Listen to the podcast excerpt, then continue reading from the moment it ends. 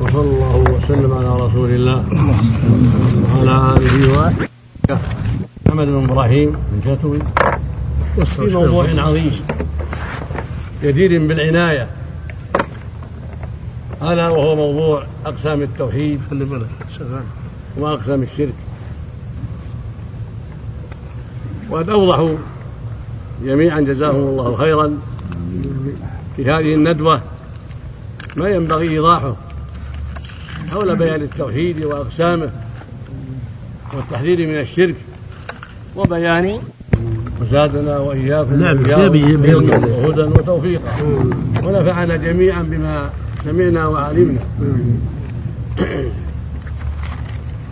إن الموضوع الذي طرقه المشايخ موضوع جدير بالعناية من العلماء وطلبة العلم ومن سائر المؤمنين ومن كل مكلف حتى يعرف دينه.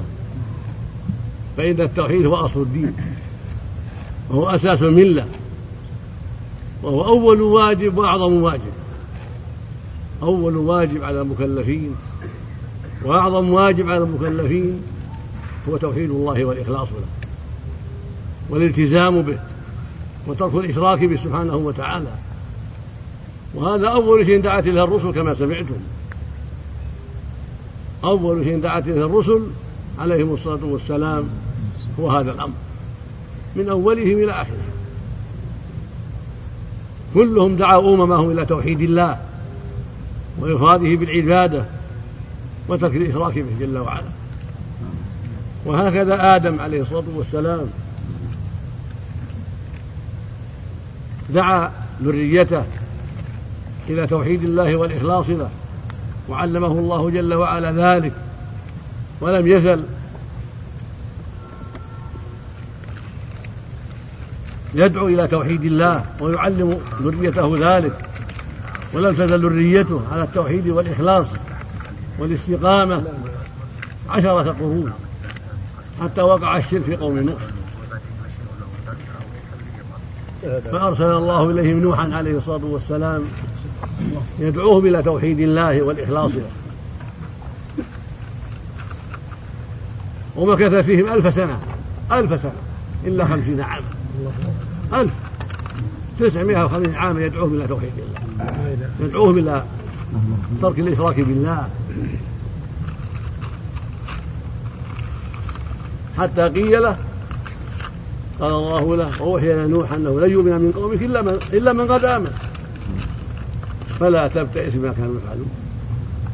ثم أغرقهم الله جميعا من أولهم إلى آخرهم إلا من كان مع نوح في السفينة بسبب هذا الشرك الوخيم.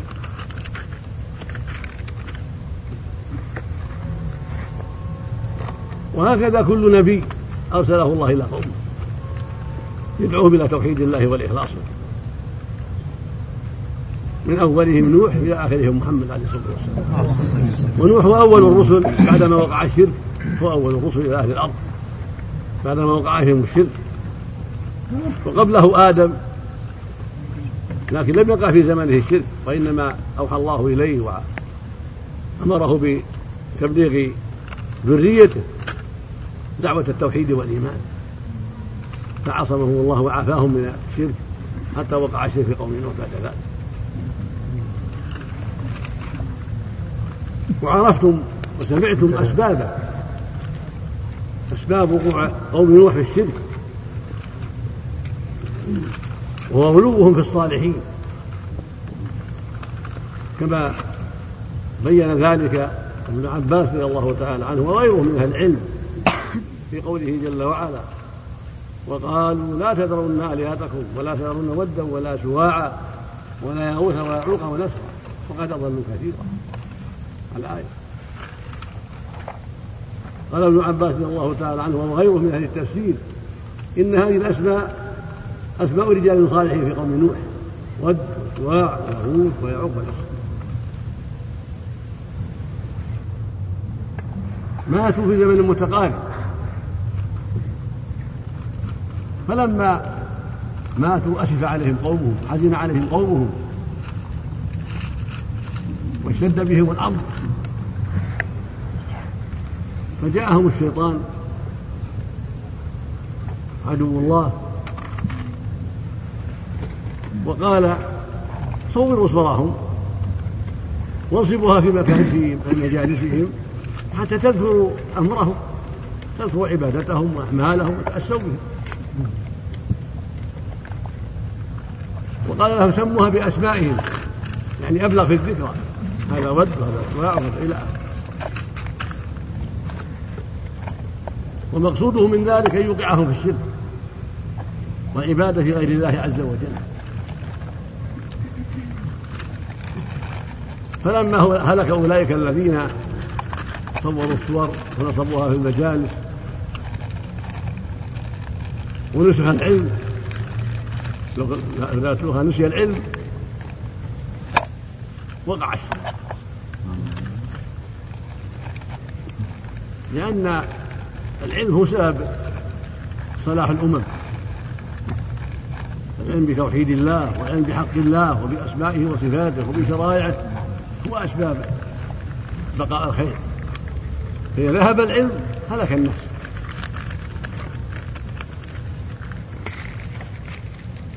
ولهذا ثبت عنه عليه الصلاة والسلام أنه قال إن الله لا يقبض انتزاعا ينتزعه من صدور الرجال. ولكن يقبض العلم بموت العلماء حتى إذا لم يبق عالم اتخذ الناس رؤوسا جهالا فسئلوا فأفتوا بغير علم فضلوا وأضلوا هكذا وقع في قوم نوح. لما ذهب العلم طمع الشيطان في الناس حتى أوقعهم الشرك وقادهم إليه وزينه لهم فوقعوا فيه.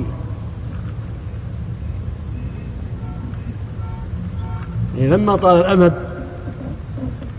زين الشيطان للناس أن هذه الصور الخمس هذه الأصنام إنما فعلها من قبلكم ونصبها من قبلكم لأنهم كانوا يعتقدون فيها أنها كذا وكذا أنها سبب لنزول المطر وسبب لقبول الدعاء وأنها وأنها وأنها حتى صارت تعبد من دون الله حتى استغاثوا بها ونذروا لها وذبحوا لها وتقربوا إليها بأنواع القربات. فوقع الشرك وصارت آلهة تعبد من دون الله فيه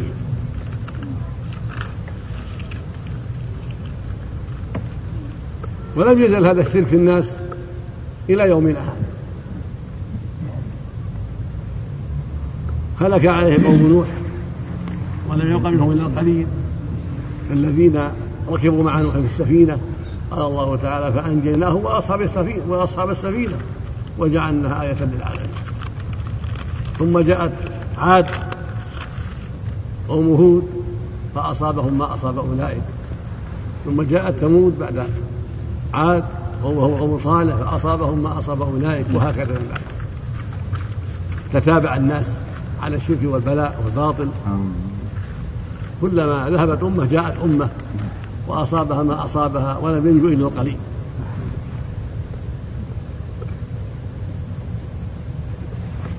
حتى جاء الدور إلى خاتم الرسل وإمامهم محمد عليه الصلاة والسلام. وكانت هذه الأصنام موجودة أيضا فيما ذكر جمع من المؤرخين وأن وأن السيول نقلتها إلى ساحل جدة وطلت عليها الطوامي واختفت فجاء الشيطان إلى أمير مكة عمرو بن لحي الخزاعي قبل مبعث النبي بمدة عليه الصلاة والسلام. فقال له ائت جدة تجد فيها أصنام معدة. فخذها ولا تهب وادعو العرب إلى عبادتها وادعو العرب إلى عبادتها تجب ويقال إنه نقب عنها وفتش عنها حتى وجدها ونصبها للعرب فعبدوها من دون الله. وهذا هو البلاء العظيم. ثم زاد الأمر. فكل قبيلة تتخذ اصناما غيرها الخمسه تتخذ اصناما وتعبدها من دون الله. وآخرون يعبدون القبور كما عبدوا اللات في الطائف وفي القبائل الاخرى لهم أصنام ولهم أمور يعبدونها من دون الله. بها يستغيثون ولها ينذرون ولها يذبحون وإليها يتقربون ويدعون. كما قال الله جل وعلا نوح وهود وصالح وشعيب أنهم قالوا لقومهم اعبدوا الله ما لكم من إله غيره. قال سبحانه ولقد بعثنا في كل أمة رسولا أن اعبدوا الله واجتنبوا الطاغوت. قال تعالى وما أرسلنا من قبلك من رسول إلا نوحي اليه أنه لا إله إلا أنا فاعبدون. قال سبحانه واسأل من أرسلنا من قبلك من رسلنا أجعلنا من دون الرحمن آلهة يعبدون قال عز وجل وقضى ربك ألا تعبدوا إلا إياه سبحانه إياك نعبد وإياك نستعين إلى غير ذلك من الآيات العظيمات في الدعوة إلى توحيد الله والتوحيد الشرك بالله عز وجل.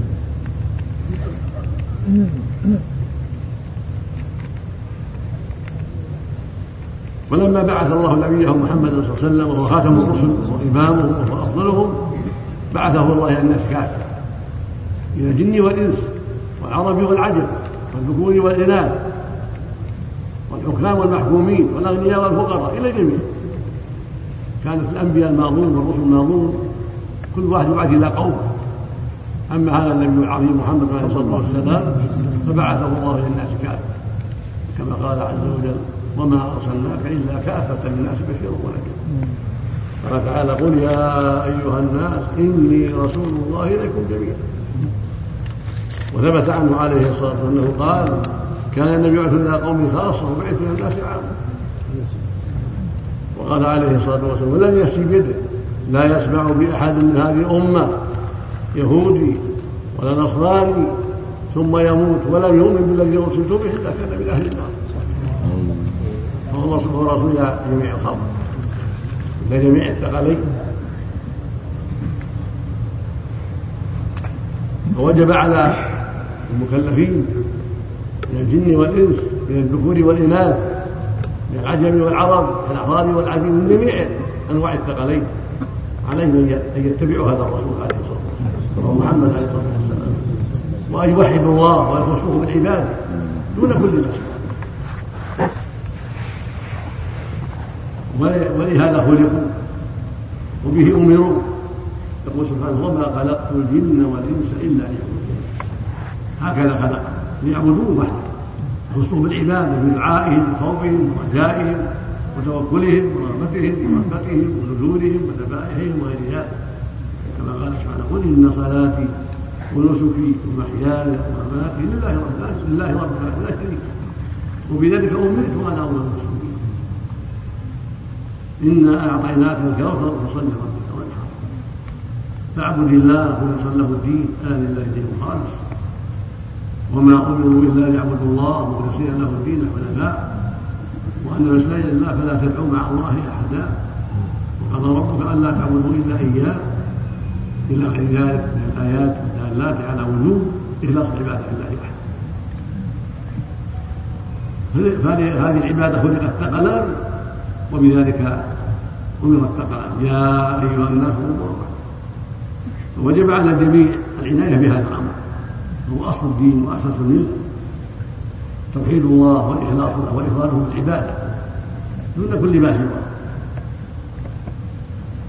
مع اتباع الرسول صلى الله عليه وسلم والتمسك بما جاء والسير على منهاجه فلا إسلام ولا دين ولا هدى إلا بشهادة أن لا إله إلا الله وأن محمدا رسول الله.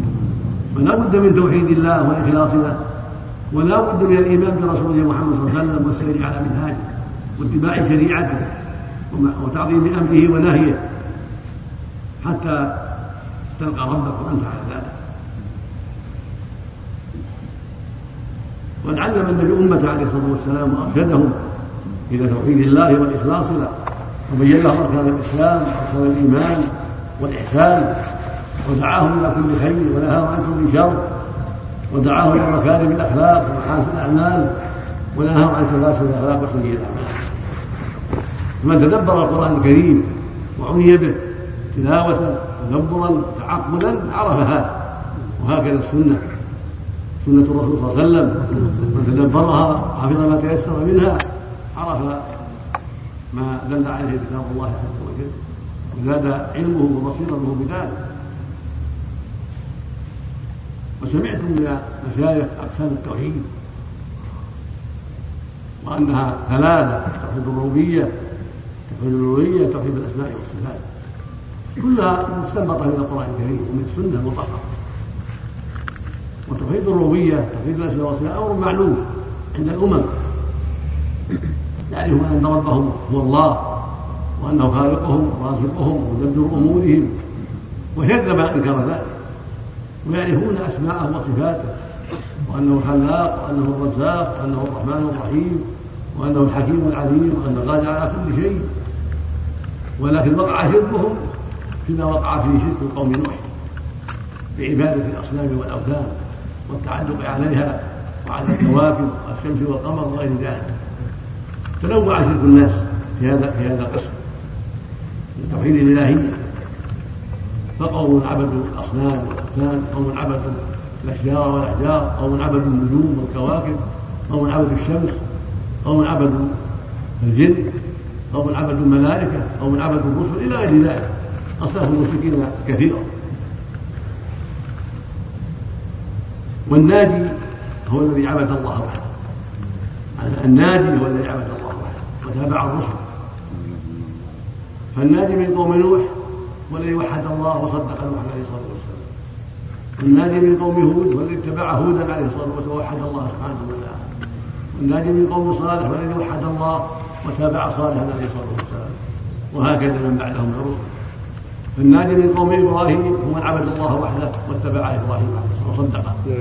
والناجي من قوم لوط كذلك وصدق لوطا عليه الصلاة والسلام ووحد الله وترك الاخراج وهكذا من بعده من الرسل والأنبياء. الناجي من اتبع الرسول الذي بعث إليه ووحد الله وانقاد عثامه حتى جاءت النوبة إلى هذا النبي العظيم وخاتم النبي محمد عليه الصلاة والسلام. فالناجي من الناس اليوم هو الذي يوحد الله ويخصه بالعبادة لا يعبد معه ملكا ولا نبيا ولا جنيا ولا صنما ولا قبرا ولا غير ذلك بل يعبد الله وحده. يرفع إليه حاجات يسأله من فضله يلجأ إليه يرجوه ويخافه له يذبح له العبادة كلها له. مع اتباع الرسول صلى الله عليه وسلم. في فعل الاوامر وترك النواهي هذا هو الناس من هذه الامم يهودها ونصارها وعجمها وعربها وسائر انواع الثقلين لا ينجو من هؤلاء إلا من وحد الله. واتبع محمد عليه الصلاة والسلام. قال تعالى قل يا أيها الناس قبلها قوله تعالى فالذين آمنوا به وعزروه ونصروه واتبعوا النور الذي انزل معه أولئك هم المفلحون. هؤلاء اصحاب محمد أتبعوا محمد عليه الصلاة والسلام. ثم قال بعده قل يا أيها الناس يعني قل يا محمد الناس إني رسول الله لكم جميعا. الذي له ملك السماوات لا إله إلا هو فآمنوا بالله ورسوله النبي الأمي الذي يؤمن بالله وكلماته واتبعوه لعلكم تهتدون الهدايه في اتباعه قال وأقيموا الصلاة وآتوا الزكاة وأطيعوا الرسول لعلكم ترحمون. فالرحمة والهداية في طاعته واتباعه صلى الله عليه وسلم. قال تعالى قل إن كنتم تحبون الله. لقل يا محمد يا أيها رسول الناس إن كنتم تحبون الله فاتبعوني يحبكم الله ويغفر لكم ذنوبكم. ومن كان يحب الله صادقا فعليه يتبع محمد صلى الله عليه وسلم فيما جاء وإنقاذ لشريعته مع إخلاصه لله وإفراده الله بالعبادة دون كل ما سواه هذا هو الصادق. فمن زعم حب الله ولم يتبع محمد صلى الله عليه وسلم فهو كاذب. فلا بد من محبة الله ومحبة رسوله محمد صلى الله عليه وسلم واتباعه لما جاء والانقياد لشرعه مع إخلاص العبادة لله وحده. فالعبادة حق الله وحده والاتباع يكون لمحمد صلى الله عليه وسلم فيما جاء من الأوامر والنواهي.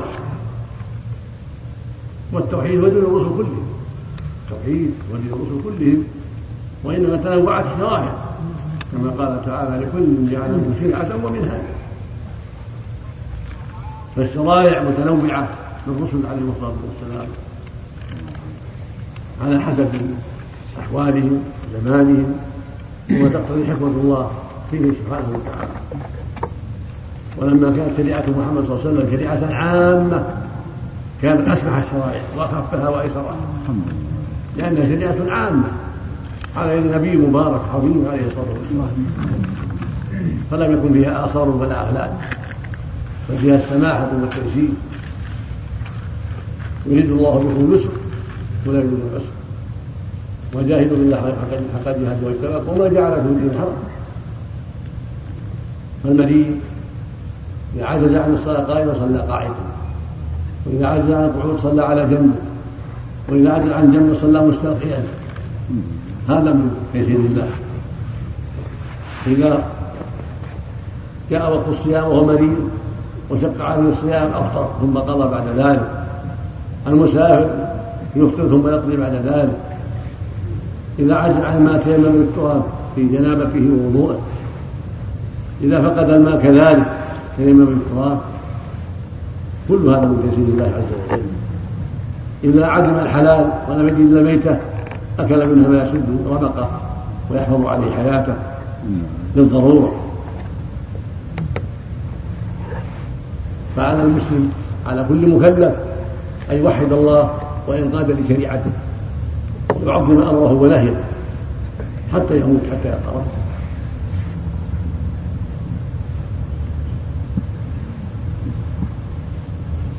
فتوحيد العبادة هو الذي جرت فيه الخصومة بين الرسل والأمم. لأن الرسل بعثوا إلى الأمم ينقذوهم يخرجوهم من الظلمات إلى النور يعلموهم توحيد الله وينقذهم من الشرك من نوح إلى ما بعده. أما توحيد الربوبية فهو معلوم يعرفون الله ربهم وخالقهم ورازقهم وتوحيد رب أفعاله من خلق ورزق وتدبير وإحياء وإماتة وغير ذلك. قد عرفها على المشركون وأقروه ولئن سألتهم خلق ليقولون الله. ولئن سألتهم خلق السماوات ليقولون الله. قال جل وعلا قل من يرزق السماوات ومن يملك السماوات والابصار ويخرج الحي من الميت ويخرج الميت من الحي ويدبر الامر سيقول الله. فقل افلا فقل افلا تتقون الاشراك بالله. ان كنتم تعلمون تعلمون أنه الرازق وأنه محيي ويميت وأنه مدبر لماذا تشركون به؟ لماذا تعبدون معه سواه؟ الواجب ان تخصوه بالعباده ان تخصوه بالعباده وهكذا توحيد الاسماء والصفات الواجب هو الايمان بأسماء الله كلها وصفاته كلها حسب ما جاء في القرآن الكريم وحسب ما صحت في السنة. كل ما ثبت في القرآن الكريم أو في سنة الرسول صلى الله عليه وسلم من أسماء الله وصفاته وجب الإيمان بذلك. وإمرارها كما جاء. والإيمان بأنها حق وأنها صفات لله سبحانه وتعالى وأسماء. على وجه لا بالله من غير تحريف ولا تعقيد ولا تكذيب ولا تكذيب. كما قال سبحانه قل هو الله أحد الله الصمد لم يلد ولم يولد ولم يكن له قال عز وجل ولله الأسماء والحسنى فادعوه به قال سبحانه ليس كمثله شيء وهو السميع البصير. هذا هو قول أهل الحق أهل السنة والجماعة. الواجب على جميع المكلفين الايمان بأسماء الله وصفاته الوارده في القرآن والتي صحت بها السنة. عن رسول الله عليه الصلاة والسلام تمر كما جاء مع الإيمان بكمالها وأنها اسماء الحسنى وصفات العلى.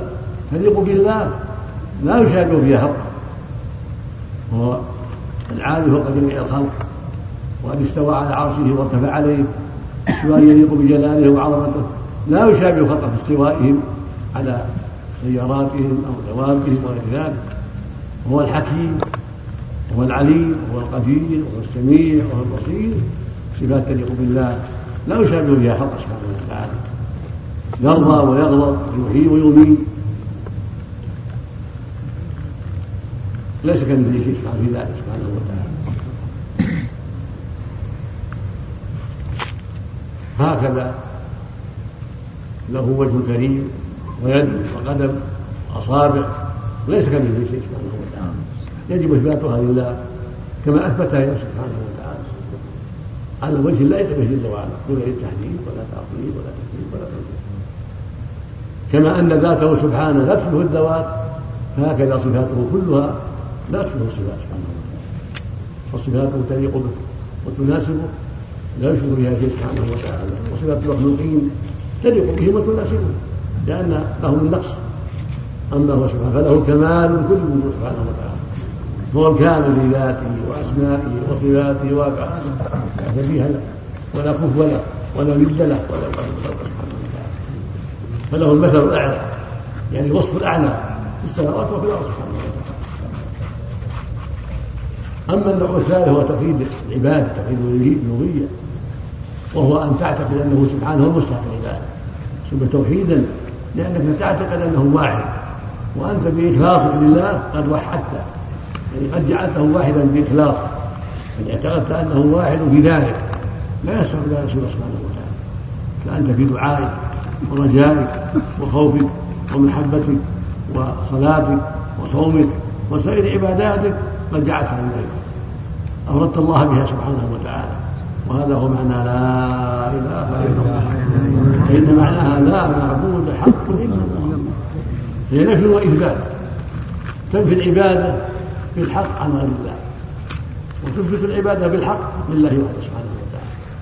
أما ما عبده الناس من دون الله من قبور أو أصنام أو أشجار أو نجوم أو غير ذلك فكل معبود بالباطل كما قال سبحانه ذلك بأن الله هو الحق وأن ما يدعون من دونه هو الباطل.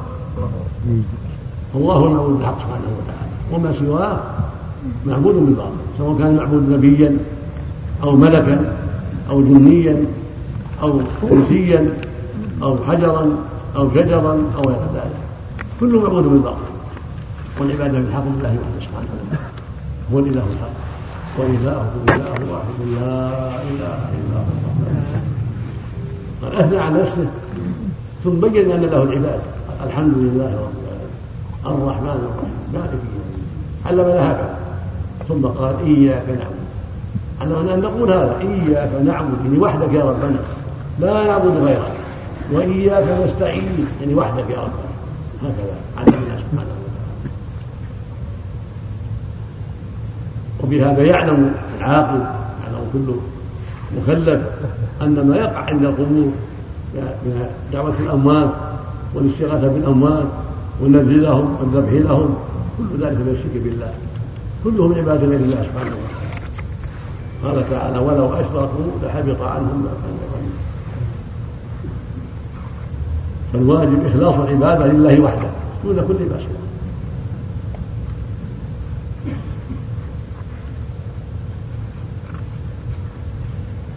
وضد التوحيد هو الشرك. وهو قسمان أكبر وأصغر خفي وظاهر. فالشرك الأكبر صرف بعض العبادة لغير الله.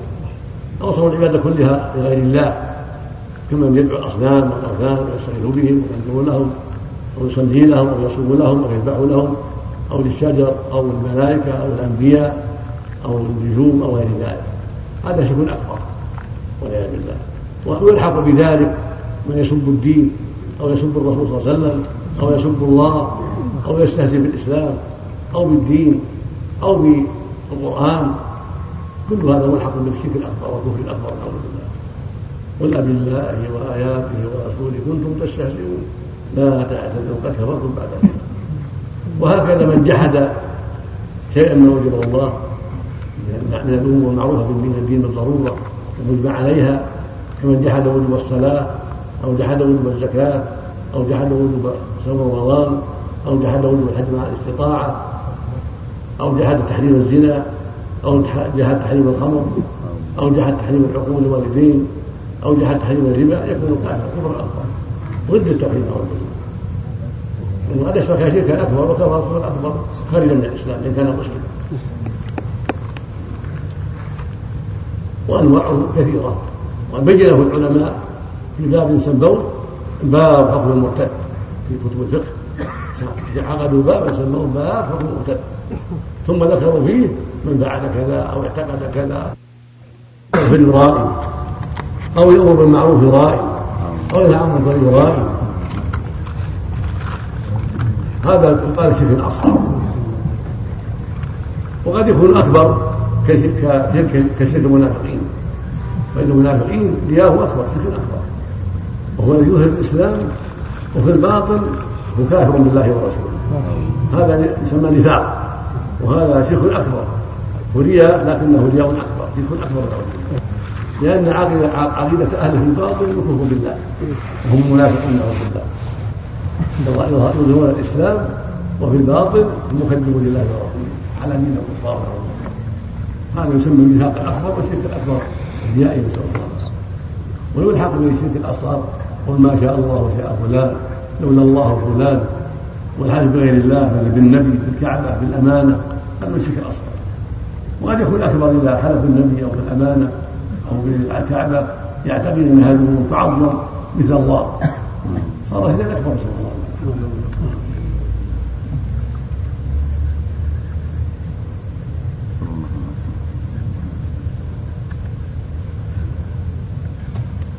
وقد يكون خفيا وقد يكون ظاهرا. فالخفي شرك المنافقين. والرياء يكون في القلوب يصلي أو يقرأ والذي في قلبه يعلمه الله أنه يراه الناس غيره هذا شرك خفي وهو شرك اصغر وهكذا شيء المنافقين. قد لا يعلمه الناس هم مع الناس يصلون يصومون لكنهم في الباطن يعلم الله ما في قلوبهم أنهم كافرون وأنهم لا يعتقدون ما قاله الرسول صلى الله عليه وسلم ولا يؤمنون. ولكنهم يتظاهروا بالاسلام مع الناس حتى يأكلوا معهم ويشربوا معهم وحتى لا يضايقوا ولا يقتلوا ولا يقتلوا. مجامله للناس حتى يعيشوا مع الناس. وهو بالباطل مع الكفار. هذا النفاق الأكبر وهو خفي يعلمه الله سبحانه وتعالى. وبعض العلماء جعلها أقسام ثلاث أكبر وأصغر وخفي لكن التحقيق انها ترجع إلى نوعين. شرك اصغر وشرك اكبر وكل واحد منهما يكون خفيا ويكون ظاهرا فالشرك الأكبر الخفي شرك المنافقين الذين يخفونه فيما بينهم وبين الله في قلوبهم ويعتقدون ما صحة عدم صحة ما جاء به الرسول صلى الله عليه وسلم. ويكذبون الله ورسوله الباطل ولكن في الظاهر لا يظهرون. هذا كفرهم خفي وشركهم خفي وهو أكبر من بالله وشرك الأصغر خفي وهو ما يقوم بقلوب المرائين عند القراءة وعند الصلاة أو نحو ذلك لا يعلمه إلا الله جل وعلا. كما في الحديث يقول صلى الله عليه وسلم إن أخبر الله شرك الأصغر شرك خفي إن يخاف أخبر. ألا أخبر ألا أخبركم بما هو أخبر عندي من مسعود الدجال قلنا يا رسول الله. قال شرك خفي يقوم الرجل فيصلي ويزين صلاته لما يرى من لما يرى من نظر من نظر رجل اليه فهو يصلي في الظاهر لله ولكنه في الباطن إنما حسن صلاته وزينها ينجح عليه. الصلاة هذا. هذا من الشرك الأصغر. نسأل الله أن يوفق جميع وأن يوفق في الدين والثبات عليه. ويعيذنا وإياكم من الشرك أصغره وأكبر. من سائر المعاصي والمخالفات وأن يمنعنا وإياكم الوصول في الدين والوفق في الدين والثبات عليه. والواجب أيها الإخوة أن كل واحد يبلغ إخوانه وراءه كان النبي صلى الله عليه وسلم إذا خطب الناس وذكرهم يقول فليبلغ الشيخ الغائب فرب مبلغ أوعى النساء وبهذا ينتشر العلم. فكل منكم يبلغ والذي عنده شريك يبلغ يبلغ من وراءه حتى يعم العلم وينتفع الناس وحتى تكثر الفائدة. بنشر العلم بنقل العلم من هنا ومن هنا إلى القرى والأمصار وإلى المجامع الأخرى في الحفظ وبالتقييم والكتابة والتسجيل هذا ينفع الله الناس نقل العلم النافع ولكن الواجب على الإنسان أن لا يقول الا ما حفظ وثبت عنده واستقر في قلبه. حتى لا يتساهل. لا يقول شيء قد حفظه وتيقنه. حتى يقول سمعت من فلان أو من فلان قال كذا وكذا حتى ينفع الله به الناس وإذا شك في شيء فلا يقول. إلا على علم على بصيرة. حتى لا يكذب على الناس. وحتى لا يقول على أحد ما لم يقل. رزق الله جميع التوفيق والهدايه وصلى الله وسلم على نبينا محمد وعلى آله وصحبه. وجزا الله المشايخ ثلاثة. بهم خيرا ووفقهم وبارك فيهم وعاملهم وصلى الله وسلم.